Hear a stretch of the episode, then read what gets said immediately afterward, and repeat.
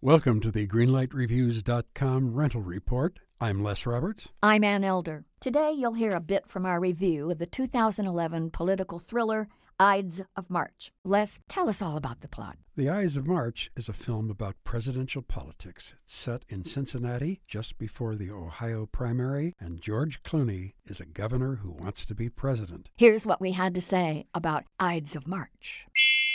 I respected the film Ides of March and I enjoyed it. I just wasn't exhilarated by the screenplay. And no disrespect to the cast. I think, given the material that they were given, I felt that they were all splendid. It just wasn't fresh. I've got to agree with that. Looked kind of like an old movie to me.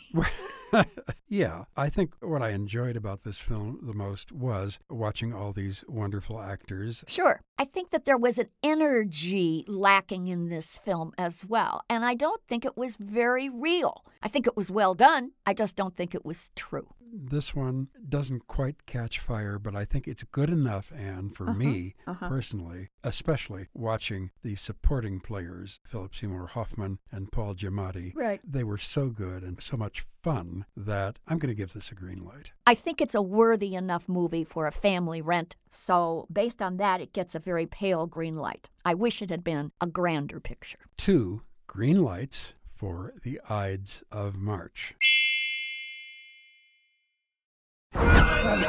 You've watched them in unforgettable adventures, love affairs, and tragedies. Now it's time to hear their own remarkable stories. From the makers of Death of a Rock Star and Death of a Sports Star, this is Death Ready. of a Film Star. And action. Starring Heath Ledger, Marilyn Monroe, Chadwick Boseman, Robin Williams, Carrie Fisher, and Bruce Lee. Search for Death of a Film Star in your podcast app. You've seen them tell stories. Now it's time to tell theirs.